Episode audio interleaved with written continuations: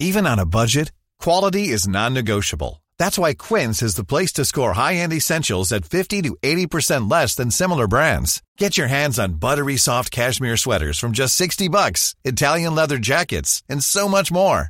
And the best part about Quince, they exclusively partner with factories committed to safe, ethical, and responsible manufacturing. Elevate your style without the elevated price tag with Quince. Go to quince.com slash upgrade for free shipping and 365-day returns.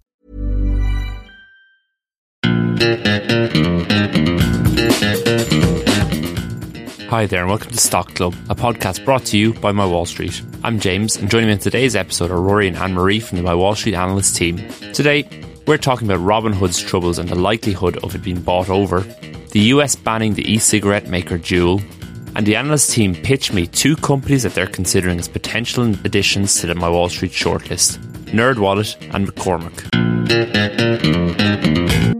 So, Anne Marie Rory, welcome, welcome to this week's Stock Club podcast. Uh, just for our listeners out there, before we start, just remind you guys that we have an extended version of Stock Club that you can listen to exclusively in the My Wall Street app now for free. Uh, at the end of the show, Anne Marie and Rory are going to go both going to pitch me companies, and I'm going to pick one, and they're going to give me the extended pitch in that company, uh, along with the extended pitch in the app you'll get the first look for that company. So loads of great things to check out over there. If you want to listen to that, all you need to do is click the lo- link in the notes for today's show and head on over to create a free ca- account in my Wall Street app and listen to it there. Guys, we've a lot on our plate today, so let's get straight into it. And the first company we're going to talk about is Robinhood. There's a lot going on at Robinhood over the minute, even more than usual. Last Friday, a US congressional probe published a 140 page report detailing the events that happened last January in January 2021 on the market when shares in companies like GameStop and AMC were forced into a short squeeze by retail traders on Reddit. The report as you went through, it seems to suggest that Robinhood, whose platform facilitated an awful lot of that retail trading, was not so honest about its liquidity at the time. And of course, the company was forced to halt trading on its platform altogether at one stage during that short squeeze because of its liquidity issues. Rory, there's a lot going on in this report. What exactly is this report claiming about Robinhood and why is it so potentially damaging to the company? Where should we start? It's, um, as you mentioned, it's been a very long month for Robinhood as a company. They really can't seem to stay out of the news at the moment. Um, but yeah, I'm kicking us off with that report that came out from the US House Financial Services Committee related to the kind of meme stock frenzy that kicked off uh, in January 2021. As many people remember, there was a surge of trading volume um, in highly shorted stocks, notably GameStop and AMC, uh, that resulted in extreme volatility in both names and you know that was uh, reddit was the kind of the big name company that kind of was mm. attached to that but robinhood was also a major player when it comes to kind of the brokerage side of things. And i suppose it's kind of important to explain robinhood's model in order to understand why it, it became so heavily linked with the meme stock craze. Obviously we know robinhood it heavily targets kind of retail investors particularly younger investors um, with its free trading app and and Robinhood is is in the business of like signing up users to their app and getting them to trade as much as possible. Um, rather than charging the users for those trades, what they do is they sell those orders to market makers who pay Robinhood a tiny fee in order to execute that. And and that fee is actually variable. Um, not to kind of oversimplify things, but basically the more volatile the stock is, the higher the fee they can charge. So mm. really the meme stock craze was kind of it was brilliant. It should have been brilliant for Robinhood. It was really their dream come true. Um, you had this insane media attention, worldwide media attention, leading to like a huge influx of new users. Um, and these new users were trading these highly volatile stocks. Uh, however, there was a kind of second component component um, to this that, actually kind of threatened Robinhood's entire existence.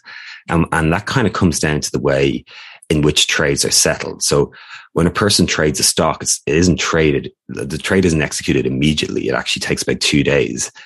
However, to the end user, it kind of looks if it's traded instantly. And, and this is done through clearinghouses, which kind of hold both stock and cash in escrow for those two days. Again, simplifying matters here.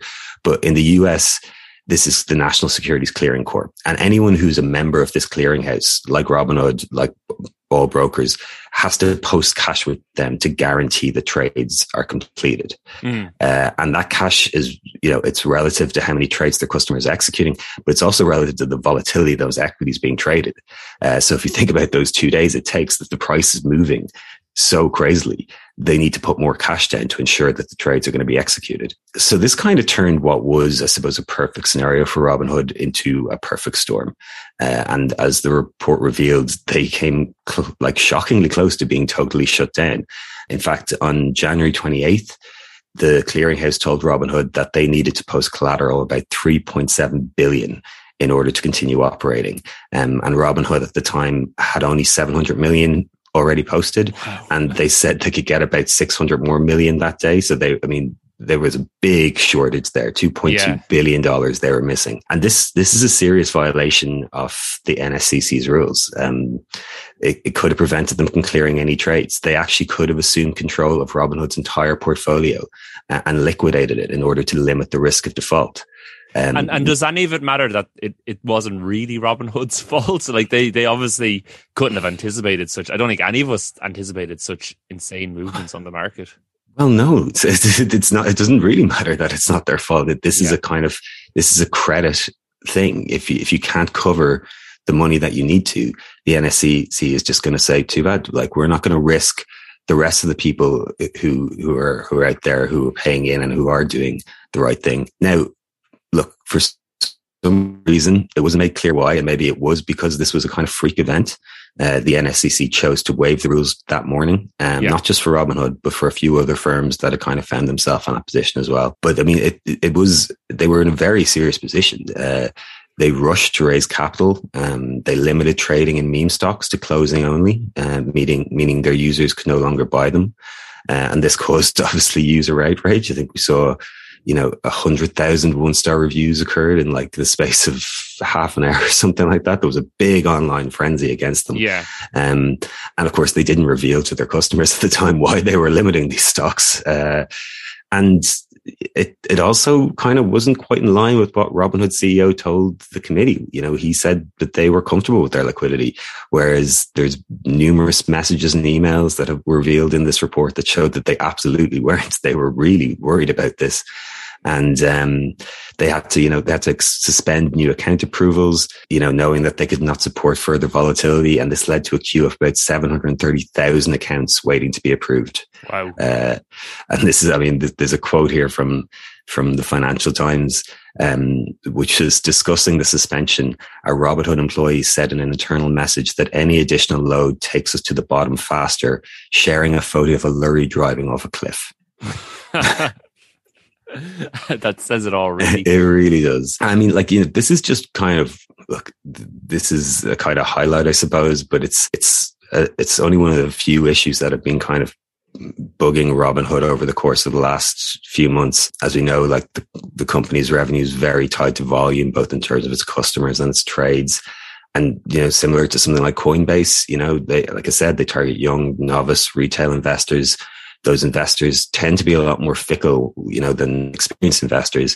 So when things are going well, they're trading regularly. There's excitement, whether it's stocks or cryptocurrencies. You know, there was a lot of enthusiasm, particularly in the crypto space, particularly around the very volatile altcoins like Doge, which Elon I see is still pumping on Twitter. And just just last quarter, they reported revenues down forty three percent. Wow. Um, now that's obviously a comparable quarter from this meme stock craze that we just talked about, which inflated revenue substantially. But seeing revenues fall that much is notable, you know, and it's and it's across the board. Revenue from payment order flow dropped forty eight percent. Revenue from trading equities was down seventy three percent.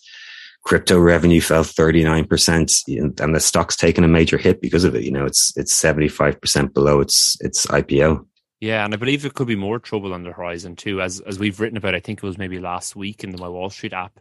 There've been some recent moves by the SEC to kind of implement new rules that would impact that way. You know, you, you talked about this payment order flow that that Robinhood. It's essentially how they make money. There, there's a possibility of new rules on the horizon um, that that will impact Robinhood in that way. I believe, Rory. Yeah, I mean, it could happen. It's, you know, we don't know anything for certain yet, but we know um, Gary Gensler, the, the head of the SEC, is not in favor of this. Um, he's spoken extensively against it in the past. He doesn't think it's good for consumers. He doesn't think it's good for, for the stability of markets. And, you know, this report is, is not going to help those matters mm. at all. Uh, now, Robinhood, you know, they have tried to um, diversify their revenue streams out of this. Um, they've come out with, you know, cards and new additions to the app and, and subscription services. But this would be a major, any kind of ban on this would be a major blow to their business model. And I suppose that's, you know, it's also something that's been re- reflected in the share price today. Yeah, absolutely. But amazingly, with all this bad news, there's uh, Robinhood shares were up at the start of this week because of, of rumors that a cryptocurrency exchange called FTX was considering acquiring the company. Now, the CEO of FTX has since denied uh, that there were M&A conversations ongoing, but he did kind of throw a bit of petrol on the fire by saying he was very excited about Robinhood's business prospects. With, with Robinhood, I suppose, being so down in the dumps recently, what, what do you think the likelihood of this company being bought is? It, it's obviously maybe not being bought for uh, a lot of the positives going on, but could somebody see this depressed share price as an opportunity to snap it up? Yeah, it's hard to say what the likelihood of it being bought is. I, I know FTX is, they've been trying to get a foothold with retail investors for a while. They've made that very clear. And, you know, in terms of kind of companies in this space that tick that box, that kind of scale, um, there's no, there's no other kind of company like Robinhood at the moment.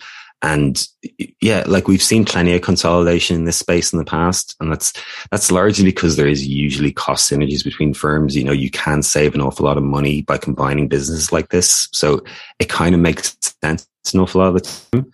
But I suppose the first thing to note is, you know, Robinhood doesn't have to sell itself. Um, you know, as bad as things are at the moment in terms of their metrics, they have plenty of cash in the bank at the moment. Uh, mm. I think over six billion uh, last time they reported. Like they're not yet profitable, but they are edging towards cash flow positivity. And on top of that, you know, the founders of Robinhood have control of this business. Um, they own B shares. They've got, I think it's ten to one voting rights with those shares, and we haven't seen any kind of indication from them that they're looking to sell. You know, there's been rumors thrown around. And I think that's mostly been kind of fueled by uh, the CEO of FTX more than more than anyone else. Yeah. Um, so yeah, it's not a situation like let's say let's say Zendesk, which I think we're going to talk about later, where there's pressure there to to sell. Mm. Um, I think there's if there's a kind of buyout, it would probably have to be at a pretty steep premium. And look, we might get that. Like I said, the CEO of FTX has not been discreet about how much he admires this company and about his plans to get into the retail space. And, and you could definitely see these two businesses working well together in that sense. Um, but yeah, it's, I, I, wouldn't say it's a, it's, it's going to happen at any, any, at any, at the level of the stock that we're seeing now. I think they definitely have to, to go above and beyond what, what the share price is right now if the, if the founders are going to let go of it. I'm getting the distinct sense that Robinhood is not moving anywhere near to my Wall Street shortlist at any time soon. Mm, no, I don't think so.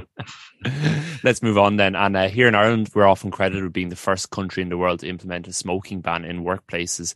But we might be looking at the next version of this now, as the FDA in America moved to ban the sale of Juul e cigarettes last week. Last week's decision came off the back of increasing pressure from the FDA to curb the numbers of teens and young people that are smoking. And it's all part of this broader push from the Biden administration to reduce the death rate from cancer by at least 50% over the next 25 years, with a limit on nicotine levels in cigarettes also being pushed. Specifically, in terms of Juul, the FDA said that this brand, which is owned by Altria, which was formerly part of Philip Morris International, probably one of the most famous big tobacco companies, that they failed to provide sufficient evidence to assess the toxicity and hazards in their e cigarettes. Anne Marie, as I understand it, it's only Juul products actually being targeted here. Um, so was it just this, I suppose, this um, this specific um, failure to assess the toxicity and hazards in the e-cigarettes? Is it just that that has them in the firing line, the firing line specifically? I mean, like that is the direct reason, but I don't. I think there's a lot of other indirect reasons going on in the background. I mean, mm for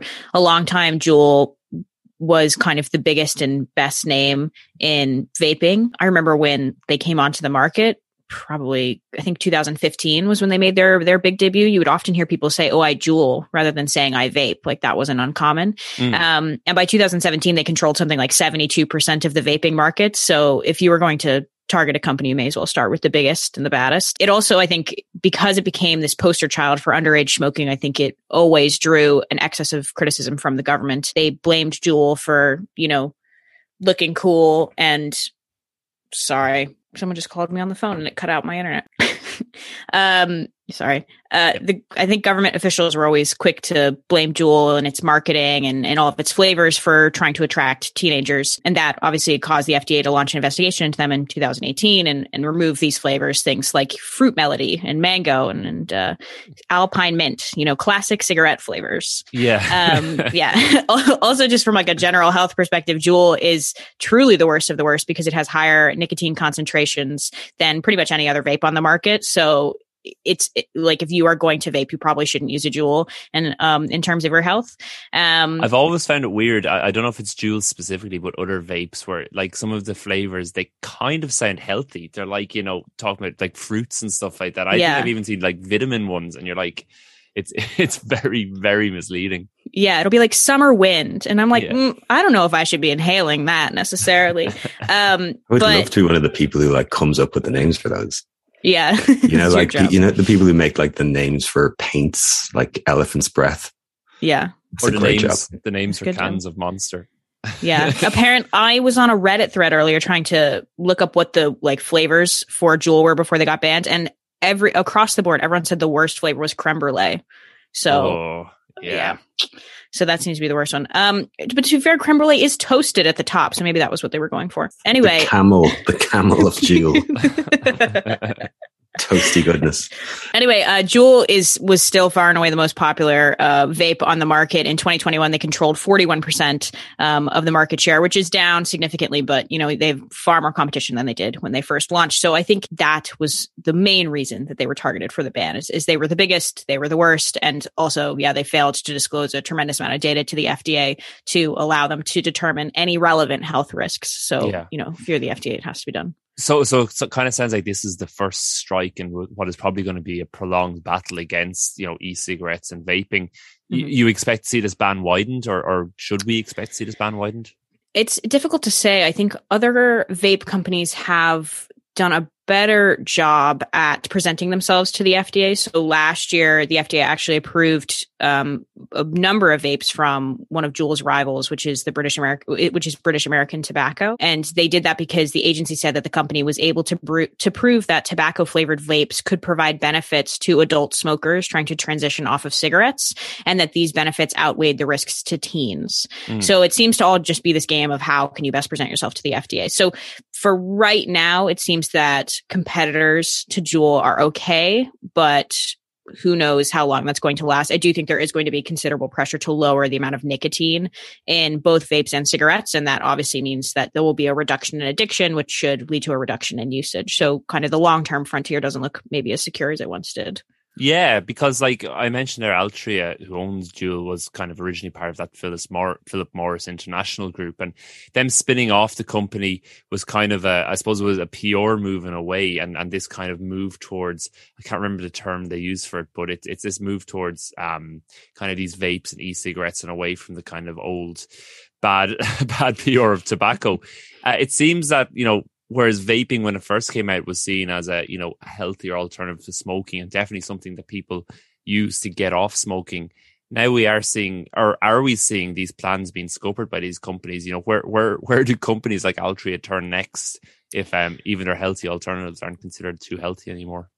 Yeah i mean i think we will continue to see the future of vaping be reduced by regulation, but then also just broad usage across the board. I went and had a look at teen vaping and smoking rates just to see because in the United States there was definitely a, a, massive increase in smoking in about 2019 and that really freaked the government out but that's actually coming down so mm. um, in 2019 18.1% of teenagers had vaped in the last 30 days but in 2021 it was only 13.3% of teens so there is actually a natural reduction prior to this regulation coming in and only 2.3% of teenagers have smoked cigarettes in the last 30 days which that's pretty good that's not bad. Yeah.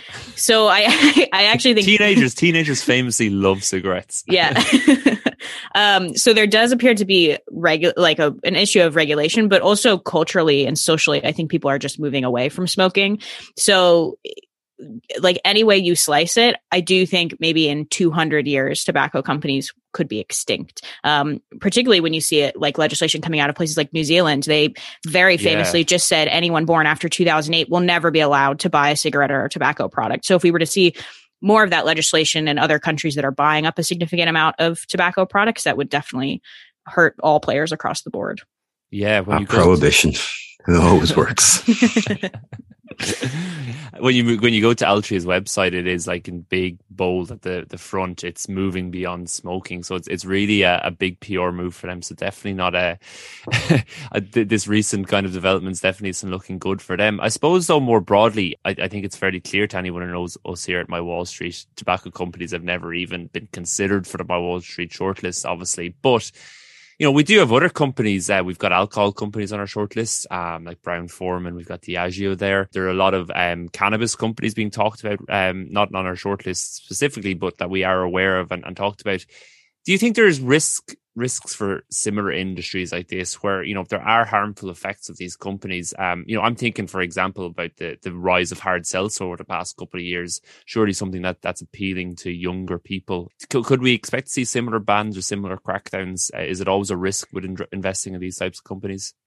It's it's actually funny um because a lot of those companies that we talk about they're all based in the United States or they you know are regulated in the United States. And I haven't seen anything in terms of regulation from hard seltzers. And that is actually because the FDA does not oversee alcohol in the United States. That falls under ah. the alcohol and tobacco trade Tax and Trade Bureau, which is the TTB, and the FDA was granted the right to regulate tobacco in 2009. So that's a relatively recent thing. But alcohol companies in the United States have been pushing for decades to not allow the FDA to regulate them. That's I actually, wonder why. I know that's actually the reason why um, there's never any nutritional information on any kind of alcohol in the US. Hard seltzers famously print nutritional labels voluntarily because they're trying to prove to people it's like the healthier option. Mm. So I would not expect to see any kind of regulation for hard seltzers. That being said, really weird alcohol stuff does end up getting regulated by the FDA because they find loopholes in the policy. So for example, back in 2018, which must have been a wonderful year to be a horrible teenager because in 2018 we saw Juuls get regulated and we saw the end of Four Loko. And the reason for that was the FDA claimed that the caffeine being added to Four Loko was technically a food additive, which they do get to regulate. And they said that adding caffeine to alcohol was very dangerous because the caffeine prevents people from realizing how drunk they were. So they said that we have the right to regulate the additives. So then Four Loko was forced to remove the caffeine from the drink. Yeah. So I guess if you're doing really weird stuff, the FDA can regulate you, but um, broadly, alcohol is not regulated by the FDA. So we will probably not see um, any sort of regulation in terms of hard seltzers. How Four Loko was ever don't do weird stuff. That's like yeah. the regulation. Just don't do weird stuff, guys. You Nothing can, ridiculous. You can pretty much do whatever you want. Just don't do any weird stuff. yeah, I, which makes me always wonder because I there's a specific brand of tequila in the United States that is sold with a scorpion in it, like a de- like a oh, dried yeah. scorpion down at the bottom. How is that not an inappropriate food additive? They were like, that one's fine. The caffeine, no, but scorpions are acceptable. it's amazing. Yeah, well, look, something we're definitely going to come back and talk about talk about in a few weeks' time, I'm sure. So let's move on. And just before we move on to the mailbag, uh, I want to just remind you that you can listen to an extended version of this podcast in the My Wall Street app. It's completely free to listen to. Listen to. All you need to, do is download the app on iOS or Android and create a free My Wall Street account. There's a link in the notes for today's show. Just, just tap that to enjoy a longer version of Stock Club. Um, for those of you that are already members of my Wall Street, I've got some more good news. You're now getting more stock of the month content every month from the analyst team. So this week, the team posted three short pitches for the companies that they're considering to pick as stock of the month in the My Wall Street app next week. If you go into the app now, you can find out what the three companies are along with a brief overview of the opportunities and threats that they see in each of these investment theses. So next month's stock or next week's stock of the month is going to be one of these three companies. So jump in and check that out before the stock of the month goes live on Wednesday, July 6th. Mailbag. So let's jump into mailbag. And Rory, as you mentioned earlier, Zendesk um, was obviously bought over or the offer was put out to, to buy it over this week um, for about $10.5 billion or roughly $77.50 a share. Zendesk is a company in our shortlist.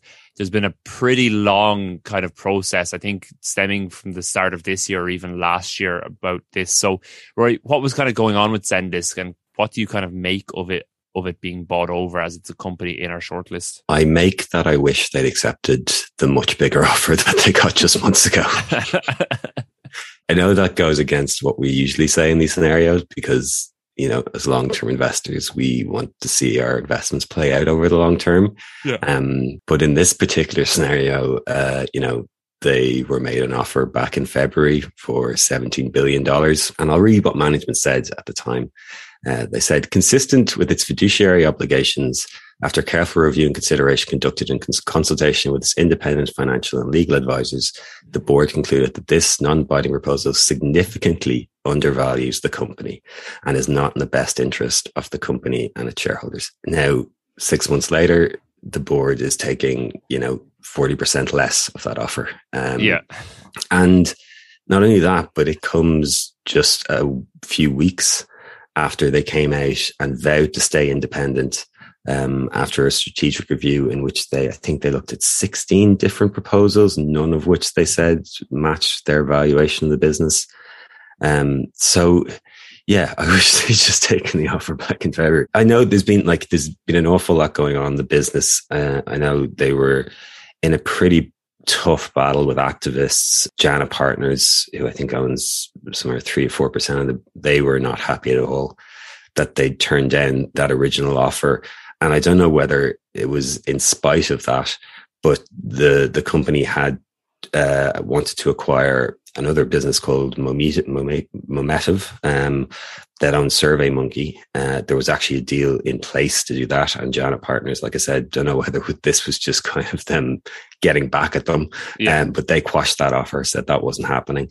Um, so I'm, I'm, not sure what was going on in management's mind here. Uh, maybe maybe they thought they couldn't push forward with their plans, considering um, this the spot they were in.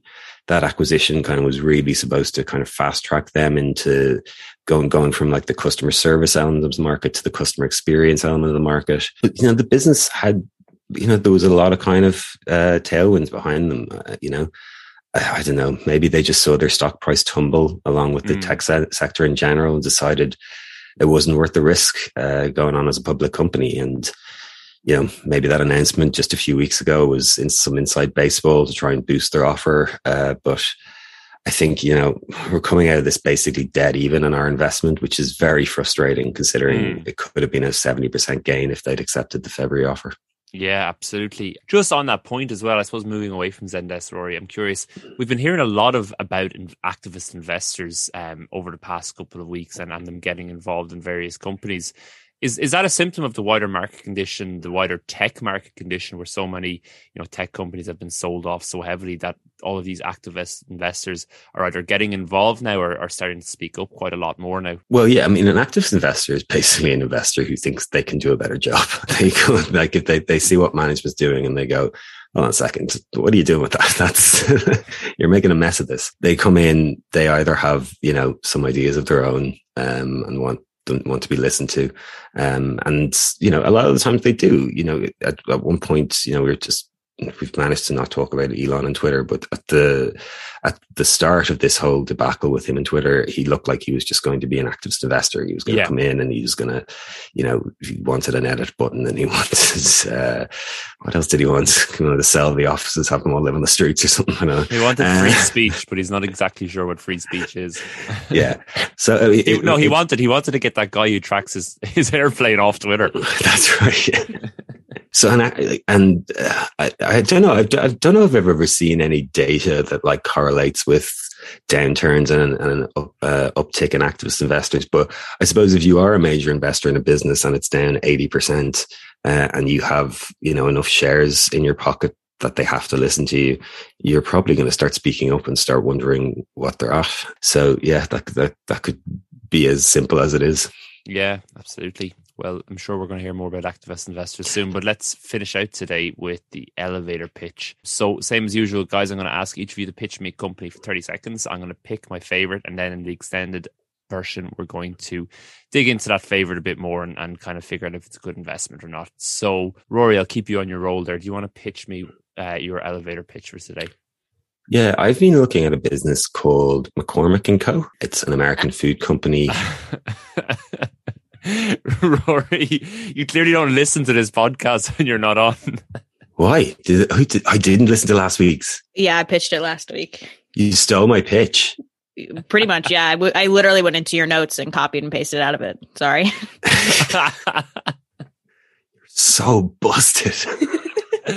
oh, I was I was annoyed at Rory there, but actually now Henry, you're the culprit here. Well, look, yeah, no, I didn't Rory, listen to the podcast. I didn't listen Yeah. to the podcast when I was at our friend's wedding in Czech Republic. Sorry about that. so You should have what- gone to the DJ and requested it, Rory. Um, okay, yeah. Looking at McCormick and Co. An American food company focused on, focused on seasons and spices. I bet you just read out what I wrote down as well. Uh, so this is just really going to be a double up. Global brand, largest producer of spice in the world, 20% share of an 11 billion uh, spice market. American listeners will be familiar with the McCormick brand itself, as well as some well-known brands like Frank's Hot Sauce, Stubbs Barbecue Sauces, Old Bay Seasoning, uh, meanwhile, in Europe, I think people will become more familiar with their Schwartz brand, which is typically the only spices I ever see on the um, supermarket shelves, which are crazily priced as well. It's like three euro for tiny little bowl. They derive like 60% of their revenue from consumers, the other 40% from developing and selling flavor solutions to other food businesses. Uh, companies like Walmart and PepsiCo work very closely with them to develop flavors for their, their name brand products. It's a super stable business. Uh, it's gone through multiple highs and lows in the market. It just keeps go, it keeps performing. Um, you probably interact with their products pretty much every day without even realizing it. It still has a premium value uh, valuation despite the recent market turmoil, but it is, like I said, super consistent. It's paid a dividend for over 35 years, comfortably in the dividend aristocrats. I preferred Anne Marie's version. That's because we got caught up in that they provide flavorings for baby food. And then Oh. Mike asked about three questions about baby food. That's where we got stuck. so there's McCormick for the second week running. Uh, Anne Marie, what company are you pitching me?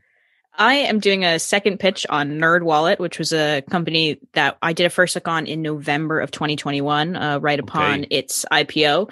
Uh, just a bit of a refresher. NerdWallet's goal is to provide information that educates users in making financial decisions. They do so by providing both reviews and comparisons of different financial products, including credit cards, banking, investing, loans, kind of any type, personal student and mortgages, and then insurance. So they're basically the website you're going to end up on if you ever Google what's the best credit card for me. Mm. Um, they IPO'd, as I said, about six months ago, and they are down 70%, which is pretty tough.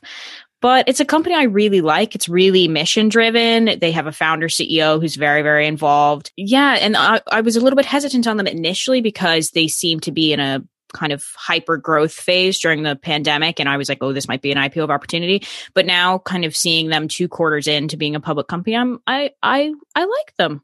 Okay. Uh, yeah. They're worth a second look. Interesting. Well, Anne Marie, you've convinced me because I just can't listen to anything else about McCormick. I promise that if Mike comes in and pitches with McCormick next week, uh, we'll we'll go with that for the extended pitch. But for now, let's go with NerdWallet for today's elevator pitch. So, guys, if you're not listening to this in the My Wall Street app, this is where we're going to leave you today. However, if you want to find out more about NerdWallet and what we think of it as a potential investment, jump on over to the My Wall Street app right now and you can listen to the rest of Anne Marie's pitch for the company and our conversation about it. Remember, if you have any questions you'd like us to answer or elevator pitches you'd like us to tackle on future episodes of Stock Club, make sure to get in touch. You can find us on Twitter, that's at My Wall Street HQ, on TikTok, that's at My Wall Street, or simply just email us at pod at mywallstreet.com. That's P-O-D at mywallstreet.com. If you're enjoying the show, make sure to tell your friends about us and please leave a rating or a review for us on whatever platform you listen to us on. Thanks for joining us today. The three of us here, we'll talk to you next week.